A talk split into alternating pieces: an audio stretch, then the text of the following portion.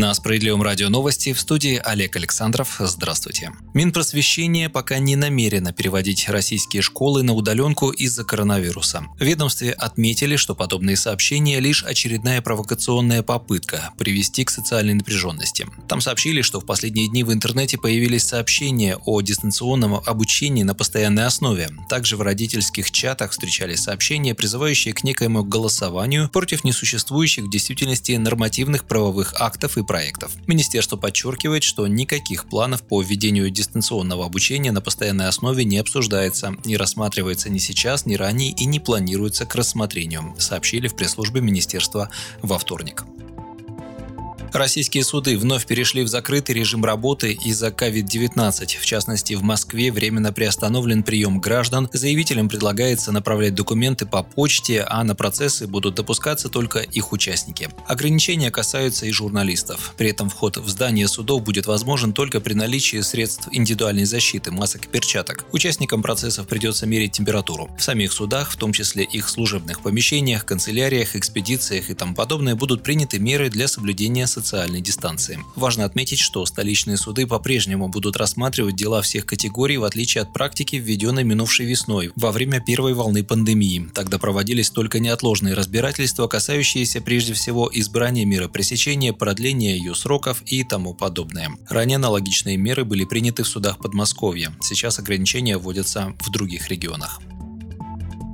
В России за сутки выявили 13 868 заразившихся коронавирусом. Это максимум с начала пандемии. В относительном выражении прирост данного показателя увеличился с 1% до 1,1%. Всего в настоящее время болеют 271 427 россиян, почитали в Федеральном оперативном штабе. Число летальных исходов из-за коронавируса возросло за сутки на 244 против 125 днем ранее. Это второй антирекорд за все время эпидемии. Общий Общее число умерших составило 22 966 человек.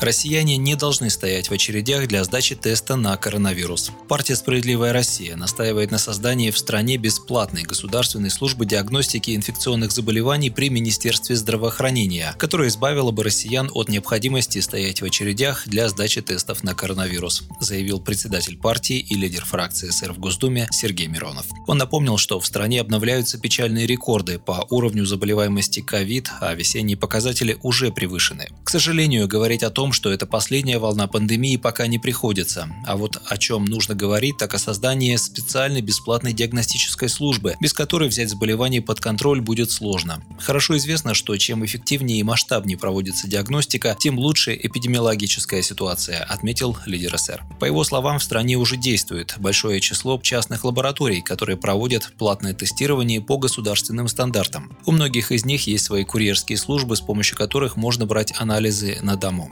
Такие компании можно было бы привлечь к программе бесплатного государственного тестирования. По нашему мнению, гораздо лучше государству сейчас выделить средства на тестирование граждан, чем опять сажать россиян на карантин. Потери от такого локдауна будут несоизмеримо выше, особенно в мегаполисах и крупных промышленных центрах. Защитные меры нужно вводить рационально. Больные должны лечиться и избегать контактов с окружающими, а здоровые работать. Главное точно знать, кто носитель инфекции, а кто нет, сказал Сергей Миронов.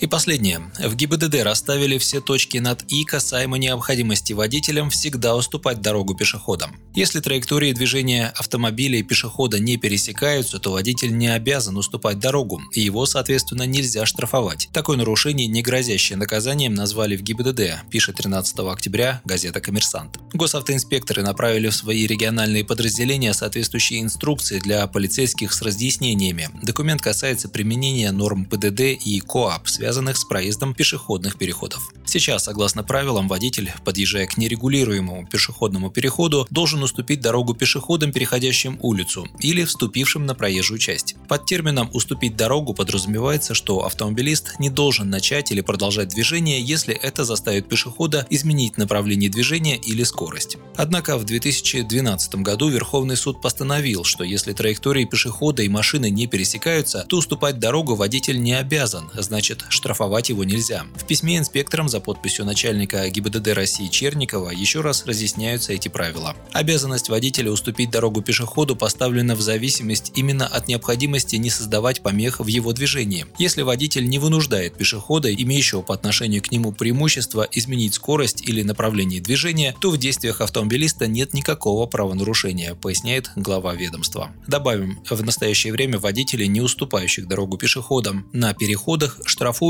на полторы-две с половиной тысячи рублей по статье 12.18 Кодекса об административных правонарушениях. Вы слушали новости. Оставайтесь на Справедливом радио, будьте в курсе событий.